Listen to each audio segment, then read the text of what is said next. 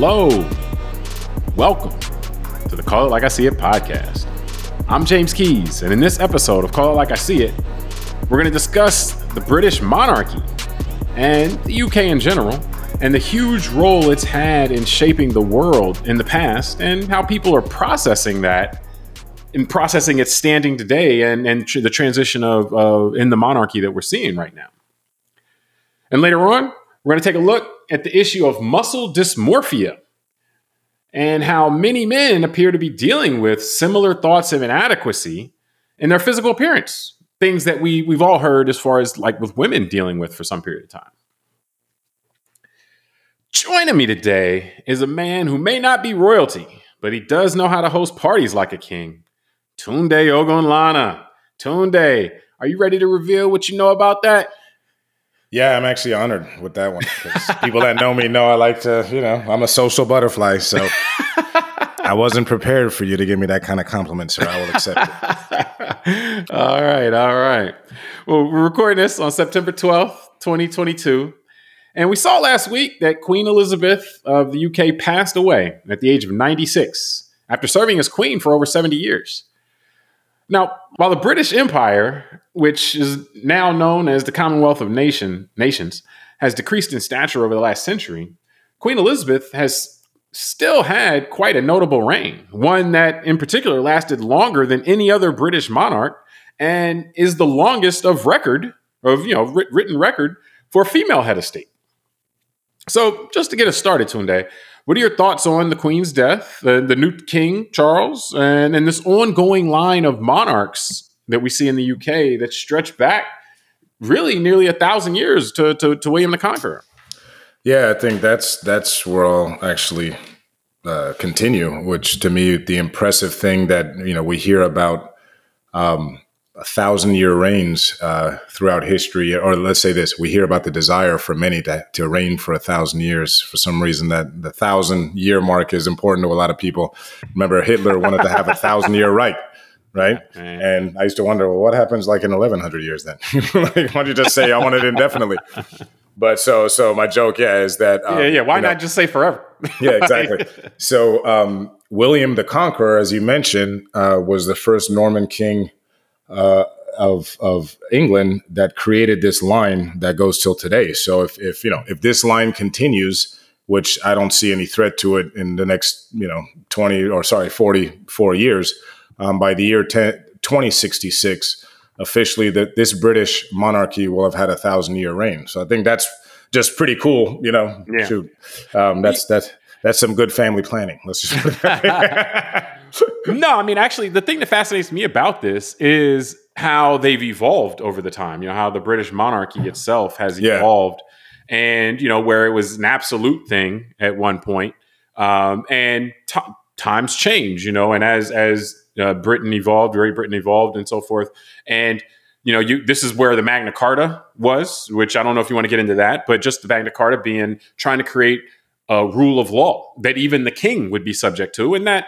you know, it, it, the document is notable. It didn't really take right away, but it's it was a start in a process that, and you go along this process over the centuries, where now the British, no, excuse me, yeah, the British monarchs are not the head of government. And so, and I think that contributes to them still being, if if they were still trying to be absolute authority, then I don't think they would still be in place. And so the fact that now they've become what is, what you could term as a head of state, but not a head of government, and so people get mad about the government doing this or the government doing that. They don't look to overthrow the king, the queen or the king. They're like, no, we got to get. And in fact, we just saw this in England where they had the prime minister, you know, Boris Johnson. They just got him out the paint, and you know they replaced him with a different person. And so that was the gripes with the government, though. Like nobody was looking at Queen Elizabeth saying, "Oh, the government's not working right." So it actually insulated them. It allowed them to perform ceremonial roles that nobody really gets that upset about, or at least nobody in that country gets that upset about, you know, and get to participate in, but not necessarily the things that the government governing things that everybody gets upset about. Yeah. No, well, it's interesting because you bring up the the the Magna Carta, which was um, written in the year 1215 under King John of England's rule. Yeah. Um, and what's interesting with that is think about what we're going to say here is for this monarchy to last a thousand years, the Magna Carta was an example of them giving up some power yeah. earlier on in the in the journey, which is just interesting, right? Which is yeah. kind of not the normal DNA when we think of monarchs, kings, dictators, emperors, you know, kind of those types of, of roles. And so, but it wasn't until the Glorious Revolution, what they call it, that's actually what it's called. Uh, I thought you, I was going to say, you must really like that revolution. No, no, it's actually capital G and capital R. That's the name of it. It's called the Glorious Revolution of 1688. Um, uh, around that period when the um, uh, the kind of Bill of Rights, so to speak, the, what we would equate to that here in the United States, was really um, enshrined for the British people. And into the 1700s, I mean, they were still kind of uh, dealing with some of these individual rights stuff. And so, what's interesting is the Magna Carta was an, initially established uh, to deal with the relationship between the king and the barons. Yeah. Um, not other really, nobility, basically. Yeah, the nobility, because remember back then in the 1200s, you still had a strong kind of serfs, peasants, you know, that yeah. that kind of caste system in, in in Europe generally, and especially England. So but what they said was, I was, I was reading something that talked about Victorian histori- historians um, found that there was a myth of the Magna Carta. So most British people believed that the document written in 1215 actually uh, was about the rights of the individuals and the people. So it's kind of interesting that this myth turned into reality. But one thing that I was reminded reading it is it's almost a 500 year journey from yeah. 1215 to about 1700. And so, again, our country is 250 years old. Yeah. So it just tells you that, you know, it takes a long time sometimes. And, and we know well, all of us, the history of Europe and in a country like England, there's been a lot of infighting over those hundreds of years yeah. to get to some sort of what we see now as a stable nation. So, well, yeah, I mean, because if you talk just recorded history, uh, some level of recorded history, you're talking 5,000 years. And, you know, the first 3,000 of that is like Egypt. Yeah. and, and, you know, a little bit in the Middle East and all that, but there's not a bunch of writings from all over the world from the BC period, you know, so to speak, until you get really close. Uh, I guess you get in, you bring Greece in around uh, thousand or so, eight hundred uh, BC. But yeah, so just the concept of time and the concept that you've had this this monarchy in place is is very notable. Like you said, for, particularly for people who live in a country that's 250 years old, as, as, far as as a sovereign, it was a colony, you know, of, yeah. of of England before that.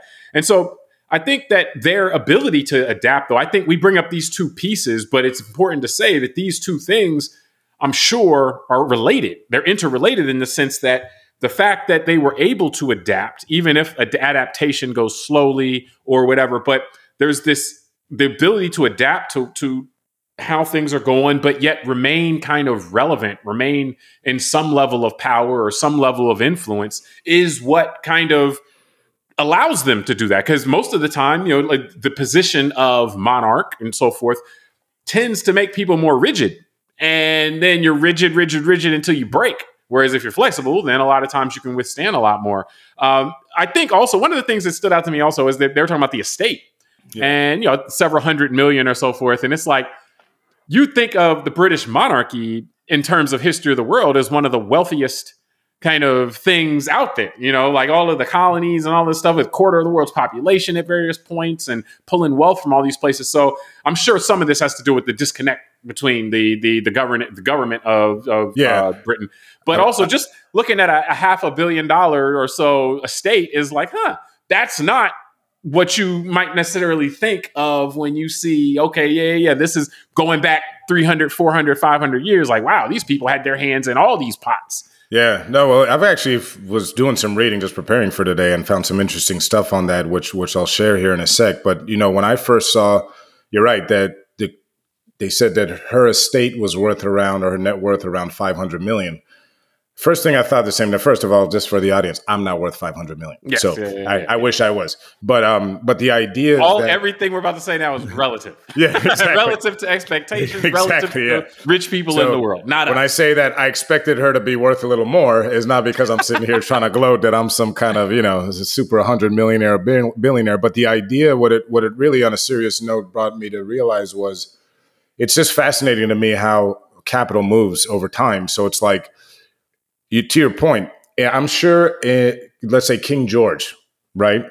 that we all know famously froze king during our revolution, Yeah. you know, when we had a revolution against the British. Let's say prior to the revolution, when the United States or America was still part of the British colonies. At that time, that the, the king was the sovereign and the head of state. Basically, and as we just noted, right, that the laws weren't the same they were today in England. So Yeah. the king really did have control over all his subjects in that old All, and all way. of the wealth. Yeah, of the and then all the wealth of the colonies.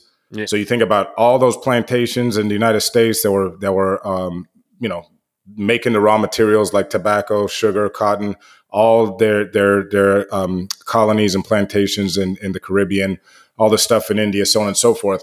So he might have been the richest guy in the world, literally. I mean, I would if- I would say that's a safe assumption. Yeah, You know, and like so- yeah. What I thought about when I saw the Queen's net worth was this truly is shows you that you know it, it we have now I would- I would- you and I were personally born after this but but the last hundred years really did see the end of feudalism and the European dominated monarchies literally replaced by the industrial age and capitalism because remember the shift to the industrial age was the first time in modern kind of last thousand 1500 years that wealth especially in Europe was not handed down through patronage and that it wasn't primarily built on land ownership. Because remember, that's what gave the British Empire so much wealth was the amount of they owned 24, 25% uh, of the world's land when they were at the, the, the peak of their empire. But now the, the greatest commodities are like oil and, and information, data. So it's interesting that you can have someone like Elon Musk or Jeff Bezos. These guys are worth hundreds of billions of dollars, but the Queen of England is worth half of one billion. Yeah. And that's kind of what it showed me was like, all right, this proves that we are definitely in a different age than we might have been at the beginning of the 20th century. You know, like the world has made this total shift at this point. Yeah, yeah, yeah. So no, I mean, I think that that's it, it, that kind of context, you know, and that's kind of what it is. Is the context of like we hear about the richest people in the world, and yeah, those, those are billions and B's, you know, and now at this point, it's it's hundreds of billions with B's, you know. Well, and, Uh, and and- one of the things I just wanted to state this that the wealth of the Crown Estate, which is actually like the Tower of London and Buckingham Palace, I was reading here, I was- it says it was at, in 2011, the value was 7.3 billion pounds. Mhm. And so I'm guessing that probably doubled with looking at how real estate went the last decade. But so let's just assume it went up a bit, right? Like maybe they're worth 15 or 12 billion now. But still, you think about the the the, the crown estate is still not worth what a large corporation on you know New York Stock Exchange is worth today. You know what I mean? So it's just interesting that Yeah, that- I mean, like, I mean, look, Apple is a, is a trillion dollar Yeah, company, exactly. you know, and so like, so, but, but I mean, I think in the sense that since their their wealth was about control, a lot of times forced control over other people and other things. I think that where we are now, where it might be monopolistic, but it is off of generally speaking, people who are wealthy are delivering something, some some product, service, or resource. And if you go like to the Saudi Arabia or whatever, you know, and the wealth that they're talking about, um, you know, like I think that that at least in terms of our current perception of value in economics, that makes more sense. Like you're you're wealthy because you're delivering something that people need or people want more so than you're you're wealthy because you just control all of these people. Yeah, because one thing I was gonna just finish up with the, what I learned about how the the finances are managed. Are not only you have that kind of wealth, but remember you've got, you know, like I was a kid and I went to visit the Tower of London and Buckingham Palace. So there's revenue made from things like tourism and all that kind of stuff, right? Yeah. So what I was reading was it's interesting. The Crown Estate produced, I'll quote here, 200 million pounds in the fisc- financial year 2007 2008, whereas reported parliamentary funding for the monarch was 40 million during the same period. So the the revenue was at a surplus for managing the royal family's affairs, right? All Yeah. the stipends they get and the homes they live in. It's actually paid for by the business generated from the crown estate. And to your, that's what I was going to say to your point about how they're so much different than on other monarchies, because I think what causes other monarchies to fail within time, like who knows where the Saudi family will go, is that the fact that they siphon all the wealth and then they just control it. Yeah. And the British monarchy at some point said, you know what? We, we better be okay with just this piece here because we see what happened in the French Revolution, all these other, the czars of Russia, you know, 100 years ago, that anytime a monarch tries to get too much for too long, the people come and take them down.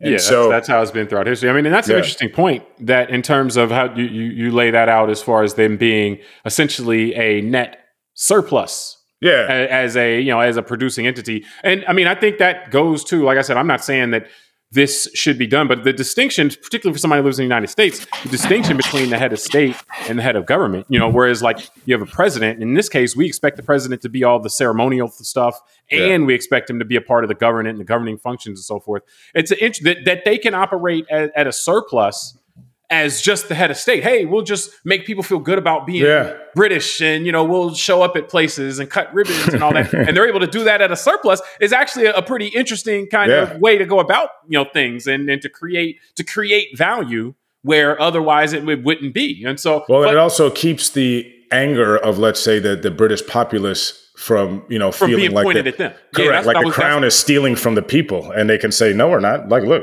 and, like, and they're not stealing from the people. And if you're not happy with the way things are going, it's not on them. Yeah. It's like, yeah, yeah, talk yeah. to the prime minister, you know, vote exactly. for somebody different. And so get those people out it's of parliament. kind of a genius, yeah. They figured out an actual They figured out, yeah, it's a good hustle.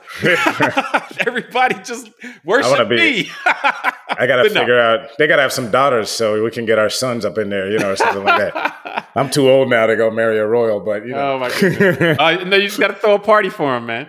That's true. We'll but no, I, now we saw, you know, there's things to look at and, and kind of appreciate or kind of just note, like, oh, yeah, that's pretty interesting. But we saw there was a notable amount of negative reaction to the Queen's death as well. Uh, so setting aside like the timing of it, you know, there, there, there can be in this discussion where you avoid the conversation altogether and oh, it was the a wrong time to do this or whatever, which you know, fine, is it could be a valid point, may not be a valid point, but just kind of not looking at the timing, but just what stood out to you about the criticism. Um, it's interesting because I think the criticism dealt with things that a um, little bit of the stuff we uh, covered a little bit just now on the empire. I think that's where I've seen most of the criticism is, um, I guess, people trying to remind the world that the British did have um, colonies, then had people under subjugation in those colonies. Um, I would say, obviously, our country was one until yeah. we had a revolution. So, um, and and our country had its issues with um, the British, but I feel like some of those, like the Indians specifically, meaning the the nation of India, um, really can can uh, trace uh, evidence of having a lot of uh, uh of their own sovereign wealth kind of siphoned out of the country over a couple hundred years. Um, you got, you know, you think about their role in the African slave trade, you know, at, at, at the height of it, about 74% of all slaves brought from Africa to the Americas, somehow the British touched it, whether through merchant ships, whether through insurance companies like Lloyd's of London insuring the ships, all that kind of stuff. And so I think there is a lot of, um, you know, look, understandably so. Everyone's entitled to an opinion. So there's people that aren't happy that Britain has that kind of stain on their history. Um, and it's just to me, it's it's fascinating. I'm not here to like make a, an opinion about that, whether it's right or wrong. I think people just are entitled to have their opinion. Um, but it's just a reminder how fascinating it is for me the impact that this small island in the North Atlantic basically has had on the whole world. You know, that at one point in, in recent time, up you know, in 1920 uh, near the end of the empire, they had influence over 25% of the whole world population. Um, and so it's just, you know, so you look at migration patterns throughout the world. You know, we talked about it with the, the, fact that India was a colony at the same time as the West Indies. And living here in South Florida, I never understood why, how did Chinese people and, and people from East India get to Jamaica in the 17, 1800? And then someone told me, well, it was, a, it was all part of the British uh, Empire. And I was like, oh, yeah, that makes sense. So, you know, there's always good and bad with all these things, right? And yeah, so, yeah. I mean, I think I've seen um, I've seen some pretty legitimate complaints, and then I've seen some things that it's like, well, I think it there's kind of a a, a, a desire to just get out the thought or get out the feeling because yeah. when someone dies, a lot of times you see people, you know, not necessarily fawn over them, but just kind of kind of talk about the good. And so I think that rubbed a lot of people the wrong way that may associate the British Empire more negatively. But yeah. like, for example, though, one of the more like I would say constructive or just legitimate things like, hey, you know, this Kohinoor diamond, the 105 carat diamond that, yeah. that came up out of India. That, that, that that I think the Queen wears it. You know, like it's part of the what's worn. You know, yeah. by the, the and, and, they're like, "Yo, why don't you uh, give that back?" Yeah. it's like, eh, yeah, maybe maybe that's you know like that that I, I, that's not just oh, you know, I'm not happy that everybody's praising you right now. That's kind of like, or that's probably a gripe that someone would have at any time. And they're just taking the opportunity. Yeah, yeah. Hey, while we're talking about all this, why don't you give that back? So, but at the same time, I think that with that level of influence, as you just kind of detailed, there's going to be so like everyone is not going to view that in the same way. So I in, in the same way that when we talk about the like when people talk about American history and there's this uh, in many, in many circles, there's this aversion. Like, I don't want to hear anything unless it's from my perspective or in a particular narrative that I like. If it's not in that narrative, I don't want to hear about it, or I don't yeah. think anybody should hear about it. And I think in this case, it's it's the same kind of thing. Like, it would be silly to try to say that everyone should have the same perspective or view the Queen of, of, of England or you know the, the British monarchy in the same way. The world is big, and they've had a lot of influence. They aren't people that you know that that you know that that empire that that monarch you know monarchy wasn't one that people did oh you know I don't know. They they weren't that influential. Like no they were very influential. They had their hands everywhere. So it's not it, of course there would be people who have a view of them or, or, or, subscribe to a narrative of them that is less flattering. And so to me that's kind of part and parcel with the game. If you if you play at a very high level, very influential. You're going to have people that see you in a positive light. You're going to have people, people that see you in a negative light. And it doesn't make any one of those more legitimate.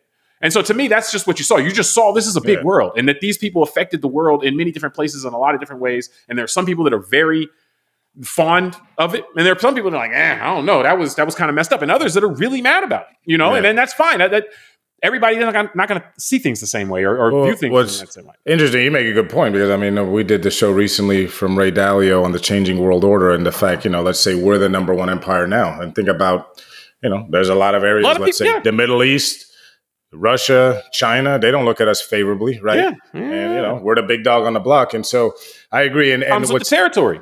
But what's interesting to me about England, again, is this, this, there's a certain humility that they have, which I find interesting. You know, they, Prince William and Kate Middleton, uh, I think it was in the first quarter of this year in 2022, basically went on an apology tour in the Caribbean to the colonies, um, Jamaica, Bahamas, you know, Antigua, those kind of um, islands, and apologizing for their role in the slave trade. Yeah. And you know, I I thought about it like it's interesting, like, and I don't. It's it's it's not that I'm a big fan that they should have done it or not. Like again, I'm neutral on things like that, but I found it kind of refreshing that they that they're not insecure to just say something like that, you know, and just move on. And think about it. It's not like everybody in those islands are sitting there throwing tomatoes at Prince William and all that. This is a respectful kind of moment in passing. And it was just kind of like, all right, he drew a line in the sand. He said something nice. You know, they they they they they they made an apology, and everyone moves on. And I, it's it's it was an interesting contrast to our country's inability to deal with some of these things in our history and and and it just was a contrast to me, which I found uh, interesting that they are willing to at least engage in certain conversations, like they're engaging with India now about that diamond. They're not, yeah. they haven't told them no. yeah, yeah, yeah, I mean, I no, I told think- them let, let, let her body cool down first, guys. Let's let's, you know, let's work this out. But it's kind of no, early. She just died a week ago. You're correct, though, that they do seem to, at least from the monarchy standpoint, and maybe this has to do with the the the fact that they are uh, in a ceremonial role more than anything else, but that they do have a level of of comfort in their own skin, so to speak. It seems like that they can have conversations like that. Whereas you you do see it in our country, where it's like people tend to look at that type of stuff as admissions of insuff- in, inadequacy in themselves. You know, like just acknowledging history. Yeah. So you know, like they, they seem to have a certain level of comfort with who they are and and so forth that allows them to do that. The other thing, which I don't keep track of this kind of stuff. And just briefly, just how the whole idea of the Commonwealth, you know, this Commonwealth of nations that has all these different countries in it, and you know that is still that still see the British monarch in a head of state kind of way, you know, like and again, not a head of government. You know, many of those are republics, you know, that that still are part of this Commonwealth of Nations. You know, used to be British Commonwealth of Nations, but you know that that was the former British Empire. So that they remain associated with so many countries and that the the the the, the royal family in the monarchy is has an active kind of role in that is just very interesting to me that yes there's some negative there, there's going to be negative of course and the negative is, leg- is, in many cases legitimate but there's still some positive that, that so many countries would still readily have an association yeah. with you know the the the the um the crown in that sense because you know yeah. like it, something never crossed my mind you know so I live in the United States which doesn't do that so it never crossed my mind that you could live in another country and be like oh yeah you know uh, like big countries like Australia, you know, yeah. stuff like that, where it's like, oh wow, these people. Well, no, it's know. interesting for me actually. That hits home because I lived in Australia in the '90s, and at the time, I remember just watching the news and all that that they were having those debates openly in that country um, because there was a you know like every other nation they got their own beefs right internally. And so there was a, a group a faction in australia that supported the queen and kind of the old school you know ties to mother britain and all that. And then there was kind of the newer guard of australians that were like no you know we need to get rid of the governor general and you know we don't need to be, pay homage to this you know to the brits anymore and da da da. And you know the the the the desire to stay somewhat connected with with uh, Britain uh, uh, won out, and obviously, yeah. like you're saying, is still there today. So, um, and you, you know, mentioned I, this to me, like as of 2016, this is like two, almost two and a half billion people. Yeah, and you look at then how many people, 400 million people in the world uh, speak English directly as the first language.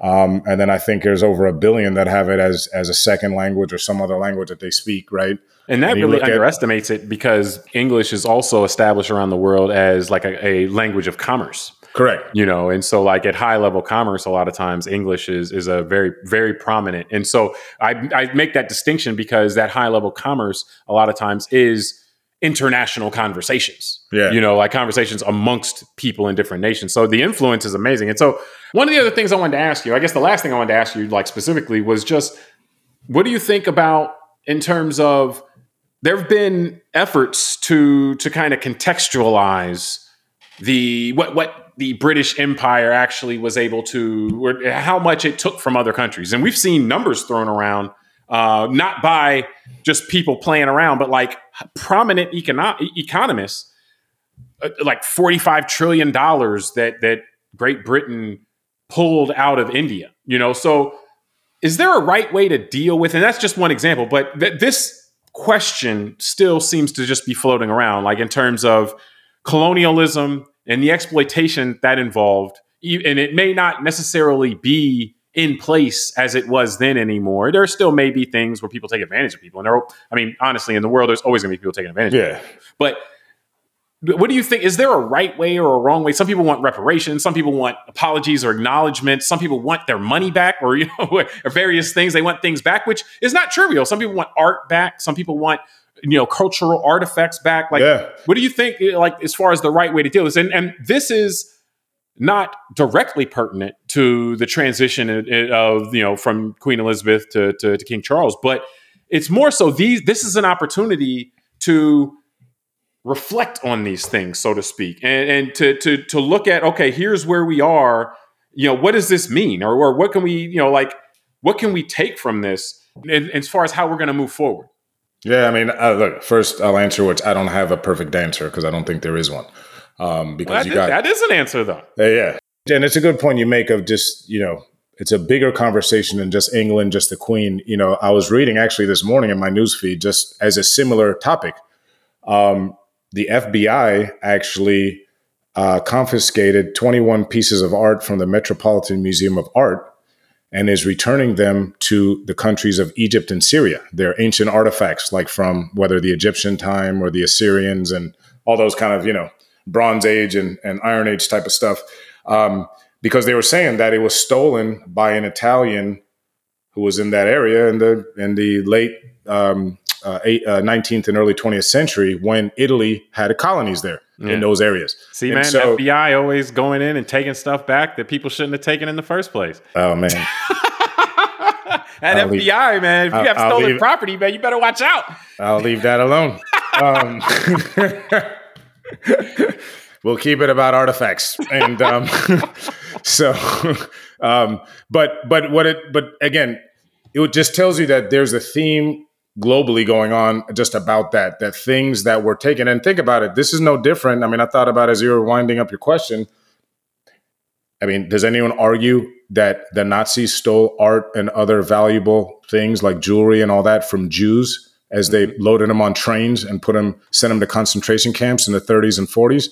No, um, that was big. And, that was a lot of yeah, lot of wealth that transfer. contributed to a lot of wealth transfer. Why Germany boomed? One reason why Germany boomed in the 30s. I mean, if yeah. you just it's a stimulus package. You just take from this whole group and stuff, yeah, just give it to a bunch of other people, right? That's that's a stimulus, kind of like the CARES Act, right? So so the thing is, is that you know we've seen this for decades trying to recover stolen Nazi art in a sense, this is a similar thing, but just over hundreds of years. And we all know the stories about the conquistadors, you know, the Spanish crown, that, you know, ships were sinking, leaving South America because they, they were so heavy yeah. and they had too much gold. Oh, you think we have all these uh, treasure hunters out here in South Florida and in the Caribbean?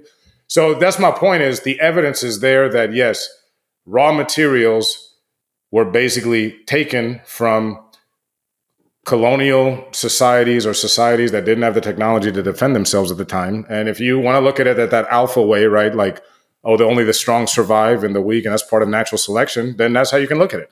If you want to look at it a more holistic way that, oh, you know, we should do better now that, you know, we know better and we should give people back things, then that's that's why I said I don't have a perfect answer.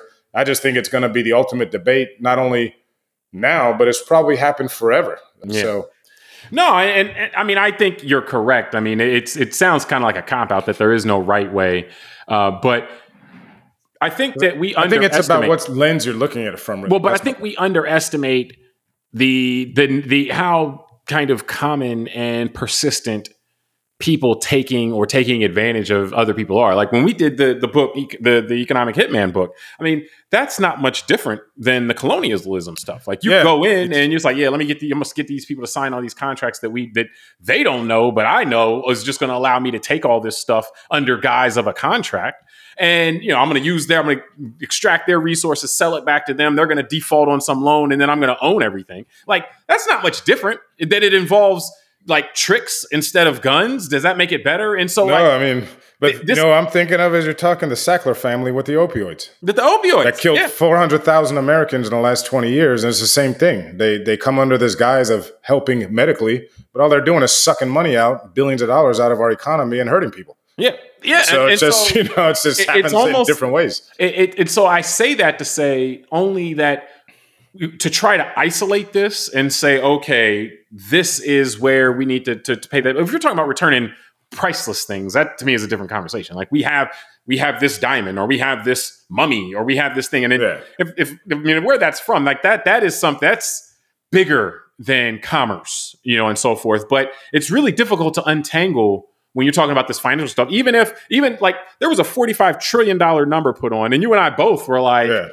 big eyes when we saw that. Like, what in the world? But there's a methodology that this economist put together that it it looks very legitimate. Yeah, you know. But it's like, look- well, hold on. It, Great Britain's not going to pay them back forty five trillion dollars. They that would take them hundred years or more. You know, like it's it's not feasible in that sense.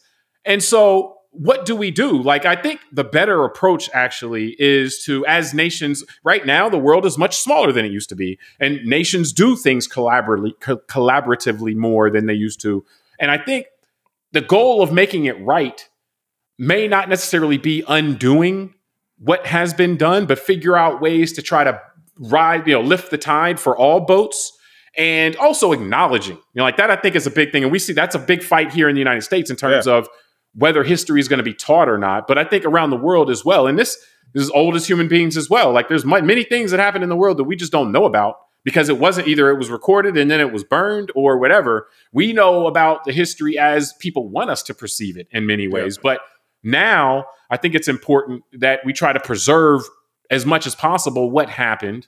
And again, try to lift all boats, try to lift, do, do make sure you can have arm's length transactions with people and not predatory type things. And but those are the same struggles we have internationally. We have those same struggles here. Yeah, you know, like we it, within well, the United it's a States, constant it's, like well, just real quick, look at the like a lot of the student loan stuff, or there's colleges that are like predatory on students and stuff, like get people taking out loans to go to colleges that then dissolve and stuff like that. Like predatory stuff is out there. So I think again, we more so looking forward, we need to set up systems where it's it's difficult or that stuff do, doesn't pay as easily. Well, they weren't that predatory when I was there because when they had me sign up for a credit card when I was 18 with the table in the in the in the mess hall area, they did give me a free T-shirt, which you then became a billboard for them. yeah, yeah, it was great. I got a T-shirt and I got a thousand dollar line of credit. Yeah, yeah. Which I ran up in about a week. so, so, but I think we can move on from there, man. It's it's something though. I think the conversation a lot of times, I think it's it's something we'll see where the conversations become very emotional and passionate, and there's nothing wrong with that necessarily. But a lot of times, there's more to it, and so you know, like you can, there's more information to digest, there's more context to, to, to, kind of process. And this, I think, is one of those where it seemed like a lot of times the discussion ended up being, oh, well, is the British monarchy bad? Is it good? Is it this? Is it that? You know, are these people that are criticizing it, are they wrong? Are they right? And it's like, well, you know, like there, there's more texture to the conversation than that. But the other thing we wanted to talk about today actually was it, has been circulating around uh, lately. It's talking about muscle dysmorphia, and particularly with men in modern, you know, modern age right now, where men are uh, there's there's a tendency right now for whether it be because of social media images or whatever it is, to become obsessed with getting quote unquote jacked. You know, just being swole, being however you want to term it. You know, where it's it's all muscle, no fat. You know, all the definitions, six pack, eight pack, if you really go, you know, all the way. And and so how that it, it's almost like with a combination of the kind of over the counter or even readily accessible type of supplements or, or, drugs that people can get. It's there's a there's a tendency for people to go overboard with this stuff right now, where people are really throwing off their body just trying to have you know the the the, the look like Incredible Hulk minus the green. You know, so what was your what was your kind of thought process seeing this? I mean, and you're somebody that you know you were a high school college level athlete. You know, I I was involved in athletics, you know, sports and stuff in my younger days. So I was interested in what, what your thought was on this. Um, and then like like we've talked about before, instead of just asking you on the phone, figured I'd talk to you about it on the pod. I'm just laughing my head like at the minute you said like the Hulk without going green or something. Uh-huh. I pictured I pictured like Arnold Schwarz, a guy like the size of Schwarzenegger in his prime, or like Lou Ferrigno just smoking a joint. And I thought, I, thought wow, that, I could see a whole marketing campaign of a big muscle heads going Go green. green.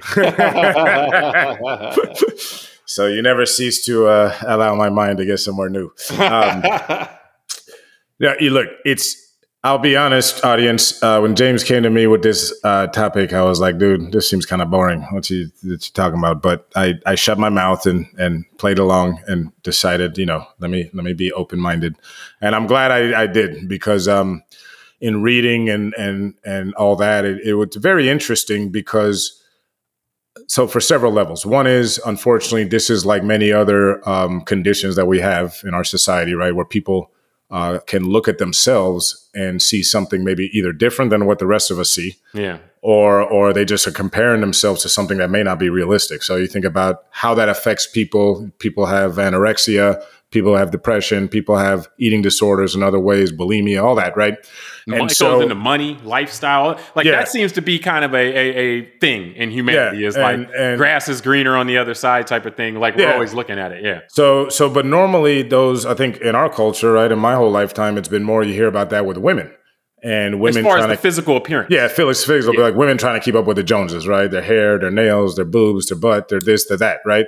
And so, when we're used to seeing women doing things um, like breast implants or butt lifts or whatever to try and maintain a certain look and and maintain youthful look or whatever.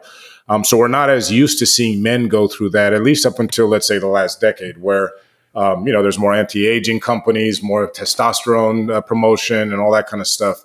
But um, and to your point, by the way, I think one of the key things is doing something that maybe from a health standpoint, uh, not hundred percent no nothing to worry about. Things that you know entail they may not have a high level of risk, but just entail some level of risk, but you know to to look better, so to speak. You know, like, yeah. so yeah. But well, and, and, the interesting thing too. I mean, look, we're you know I got you're a year younger than me, so I won't drag you into the mid 40s yet. But I'm 44 and you know it's interesting i'm right smack in middle age and you know i can't lift as heavy weights as i used to uh, without probably getting on some supplement yeah. um, you know i'm i'm i i can just feel my body aging you know i got little aches more and all that and so I find myself with some of these feelings sometimes. Like I'll look in the mirror, and the thing with me is I just lose weight. Like I get slim if I don't lift. I don't really put on fat.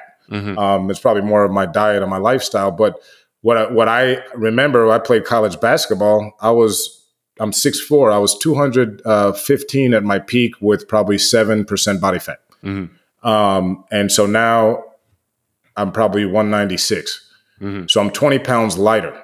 So when I look at the old pictures of me, you know, sometimes there's a part of me now that's a man, I, I want to get that kid back. You know, like you know that feel like Mr. You know Musclehead and all that.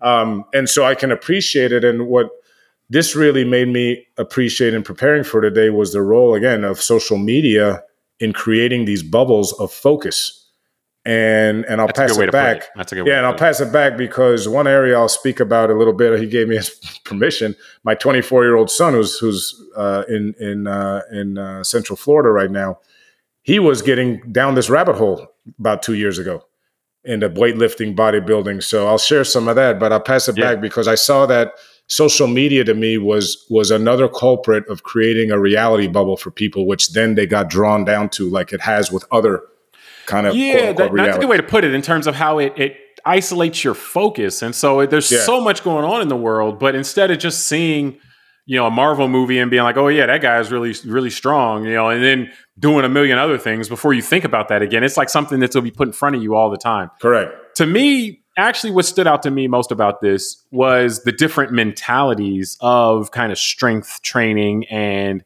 body appearance. And I consider myself fortunate in the sense, and I'm 42, so I, I, you got me by a little bit. Uh, I, I, guess I'll turn 43 soon. But for me, when I was younger, and I, my my athletic career ended after high school, but in high school, you know, I played football, ran track, and so forth. And what I was always interested in, and that's where I learned lifting and things like that, is in the context of the football team. Now, for me, I learned about lifting in a direct correlation to being able to perform, to not be get to not get uh, out overpowered, to not get thrown off balance or something like that. So to me, I've always had this association with less so appearance. Like my mindset was always that the appearance will take care of itself, but I wanted performance. I wanted to be able I wanted to be strong and not necessarily the look. And so when I look at the the focus on the aesthetic, I'm like, it's interesting. And I, have noticed this over the time. I've always been kind of an avid, you know, weightlifter or, you know, sprinter or runner, whatever it would be, um, it, all types of performance things.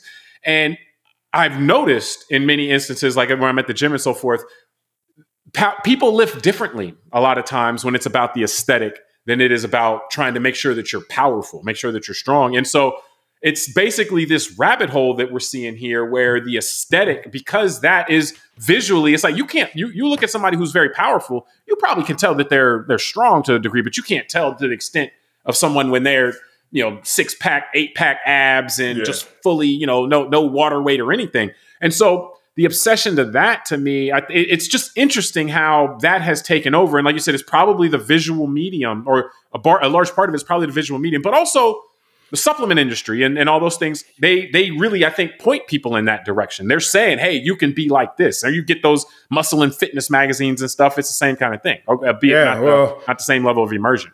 No, it's interesting. So, just to for the audience to be clear, you know, James is stoic. I, I'm totally vain. Um, I just want to have a big chest and I want to have my shoulders ripped just so I can look good. So, but I you weren't no, like that when you were playing ball. I playing got no ball, problem though. it. But you well, weren't like that when you were playing ball, though. I was. I, I didn't have to think like that because I was just naturally just like that. No, fucking huge. That's my point. Was, yeah, that's what I'm saying. I was six four, like two fifteen with seven eight percent body fat. I was ripped, man. I was. Uh, and um, and but the thing was, to your point, I was I was good basketball strong because you know if I had have put on another twenty pounds of muscle, I don't think I'd have been as flexible and able to be good on the basketball court. You so there is wouldn't have been. You wouldn't have been. You would have yeah. been less explosive. You know, like you. It, it's it was That's about what I mean. So I think when you're an active athlete, there is a part like you can't go too far because it's going to definitely hinder your your performance. But we've all um, seen that the muscle yeah. the muscle head guy that can't move. But yeah. now, yeah.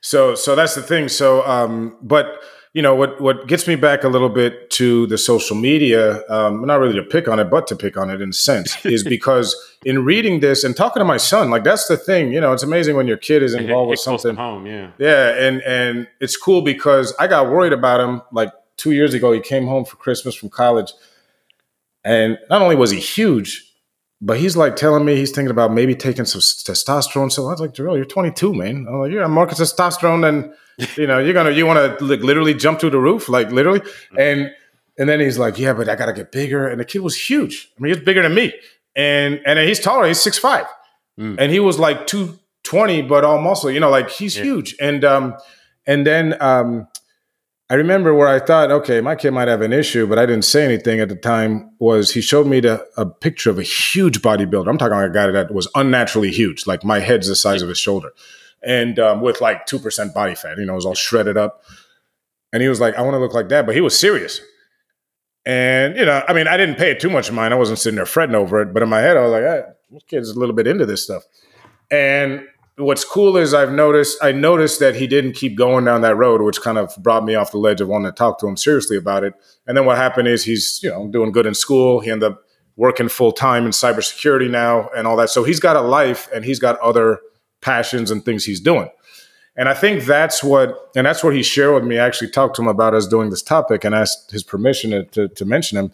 Um, and that's kind of what he told me was, there's like the bro culture in the gym and that's what yeah. he got involved with was he was going to the gym every day everybody in the gym is ripped then they all go on the same they have the same social media groups yeah so then everybody's passing their photos around and and comparing each other yeah whether intentionally or unintentionally because when you cease and you're when you're absorbed enough into only one thing again the focus being the reality then that's all you're looking at and so i'm going to quote from the article that we're citing here it says Plus, social media users aren't just consuming a buffet of rippling pecs, they're gorging on information and misinformation on how to get them. And that's the thing that caught me and the misinformation. Yeah. Because it went back to everything else we've talked about on our couple years now doing the show about how social media has distorted a lot of the narrative in our society.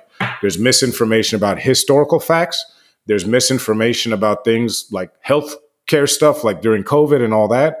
There's misinformation about basically everything, right? Yeah. That you can because and that's how things like QAnon and all that take on so much prominence because there's no way to combat the misinformation. So what my son was sharing with me one on one was a lot of the misinformation in the healthcare space. And like you're saying about the supplements and all that, because yeah. a lot of this is kind of in that quasi, not really regulated by the true health side of things. No, like the they're not pharmaceutical drugs. Yeah, the supplement yeah. industry is not. Now, prescription stuff is regulated, but the yeah. supplemental stuff is not. And, and so that's yeah. that's so that to me is just the interesting part that social media's influence again on our society. I guess that's what I'm getting at. To well, me, was seen here and how many men are affected. A, but it's still more of an increasing of the prevalence of it, though, because this same culture existed when it was just in the magazines. You know, Men's Health or Muscle and Fitness and stuff, or the Arnold Schwarzenegger's like a legend. And, you know, because I've been going to the gym for 20 something years, you know, so I've seen all of this stuff. But again, it had less of an appeal to me, I think, you know, just because of my personal, like, and I look at it now as I'm getting older and like it's even more important to be functionally strong when you're older as opposed to, you know, looking a certain way. But, with your with your son, it was interesting because what that reminded me of is like how kids go through phases, and a lot of times, yeah. and you kind of allowed him to go through the phase without short circuiting yeah, that process. Yeah, and then you might you might short circuit that process, and then he sticks in the phase. You know, so yeah. a lot of times parents we see this in so many different things where kid comes home talking about something, and then everything in their life becomes about that thing for the parent. And it's like, well, no, let let kids go through phases. Kids love one thing one day and love something the next day and let's not just try not to have them make too many permanent decisions when they're super when they're it's still developing but ultimately you got to allow your kids to, to to do that kind of stuff because that's how they learn you know but yeah. and the other thing i wanted to mention on this and i think the analogy to women is really good um, because we've seen this in terms with the women we've, t- we've heard about whether it be again the magazine covers or you know like the movie the media all that kind of stuff and you know the movies all that kind of stuff and then social media same thing and then how people in social media can alter do alterations to pictures to make themselves look more of this or more of that and to me, I mean, it, it, I bring it back to the humanity aspect. And in the same way we see that young women go through this, I mean, it's not a surprise that we see young men go through this, and including the unnatural aspect of it. Because one thing I know, and that people should know, is that when you see in the magazines or when you like the super ripped people with that are super low body fat, you can't get like that 99 times out of 100, 999 times out of 1,000. You can't get like that without unnatural, without, you know, whether it be steroids or whatever. You can't get like that. Your body doesn't work like that. And so ultimately, everybody doesn't know that, at, especially at the young age. Or same thing with women, like when they see people look a certain way and they're like, oh, I want to be like that. And it's like, well, for the person you're looking at, that they may not be able to do that naturally. And so if you don't know that, then you start going down the path, you start failing, and then you almost back yourself into the idea of, oh, well, then I'm I, i have been trying so hard, I haven't hasn't worked. I got to try something else. I'm now I'm going to try something that may be unnatural, may have longer impact. And so to me, I just see it as as part of our humanity. There's no cure to that you know, in terms of whether or not people are going to do this kind of stuff. Uh, but it's kind of like where you just want to get the information out there. Like if, if, people knew, I think that certain looks are natural that you can get to naturally, some people at least, and other looks aren't. That may help. It may not though. It may not because you know people, you know, people, yeah. people want to look a certain way. You know, like whether it be men or women. Well, I think, and and your point about um, it's not all social media's fault is valid. I think you're right that that clearly um, it was interesting. I was reading in the article there was a guy who had been uh, he recognized 20 years ago that he had this issue. You know, mm. um, so you're right. I think, but I think like many things we've identified though, that would have been a fringe at the time. Um, it was because it certainly was. Like I you had to go to the gym. in the gym. Yeah, yeah, yeah, exactly. And I wasn't right. one of them, but I could see them, and that was yeah, clearly, you know, yeah. Well, I'm thinking that like other fringes, uh, you know, we've discussed uh, uh, over time in our society, social media has brought it to the mainstream. Well, so they I make the fringe more influential. Yeah, and I think that's what we're seeing. Like when I see my son getting caught into it, is is okay. What once might have been fringe now is capturing a much higher percentage of the population, right? So again, and when you're reading some of the psychological effects of this, is people feeling depressed about themselves, the extreme cases, people don't want to leave the house, all this kind of stuff because they think that their appearance is so bad. So, what I'm saying is, again, it's another example to me of social media just having, again, I don't think this was the intent of uh, people that when they created social media 15 years ago or so, but, uh, you know, or 15 to 20 years ago, but it's just this idea that we are learning now with almost a generation into this stuff that it just has a negative effect on our society and on many people in our society. And and and we either got to figure out a way how to uh, educate people, even starting in school, on how to deal with it better. And I'm starting to see that now. I believe it or not, my 11 year old's curriculum now has something about how dealing with online people, um, which I found refreshing actually. Um, Hopefully, they don't find it to be controversial and take it out of the schools then. I mean, who knows? it wasn't controversial to me, but I mean, yeah, there's a lot of things that are controversial to you that have been taken out of schools.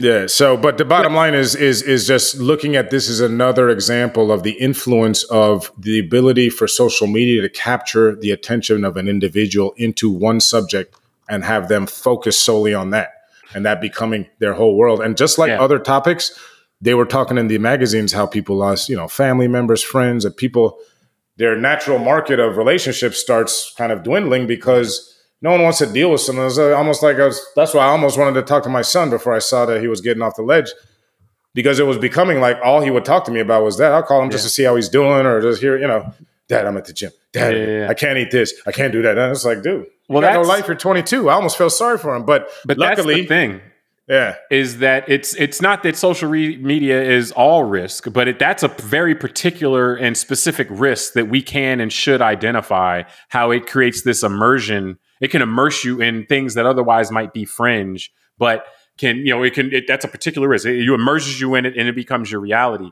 The last thing i wanted to mention on this though was just the idea of how i think that there is more awareness being brought to this and that is a good thing. Like we've seen it with the women you know and like where women speak out, no filters and stuff like that, where they're trying to bring people's awareness to this. And right now, even like there recently, there was a I think Men's Health, you know, where Zac Efron, you know, was talking about how the what he looked like in Baywatch. Like all the crazy stuff he had to do to his body and how it threw, like it messed him up. You know, he, after that he, he had insomnia and all these other problems that he had to try to recover from just to try to look like that for the movie, you know. Whereas yeah.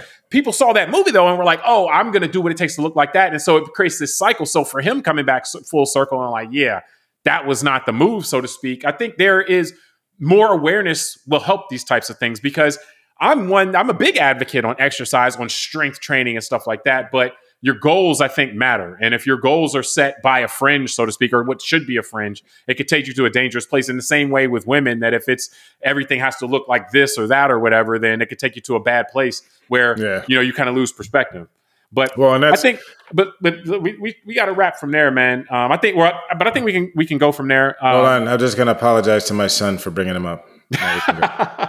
Sorry, buddy. Oh man! All right, but well, you gave me permission. yeah, yeah, that's an honorable thing to do. Um, you know, that's something that you know shows how how, how stand up of, of, a person you are. So, but I think we can wrap from here, man. Uh, we appreciate everybody joining us on this episode of Call Like I See It. Subscribe to the podcast, rate it, review us, tell us what you think. Until next time, I'm James Keys.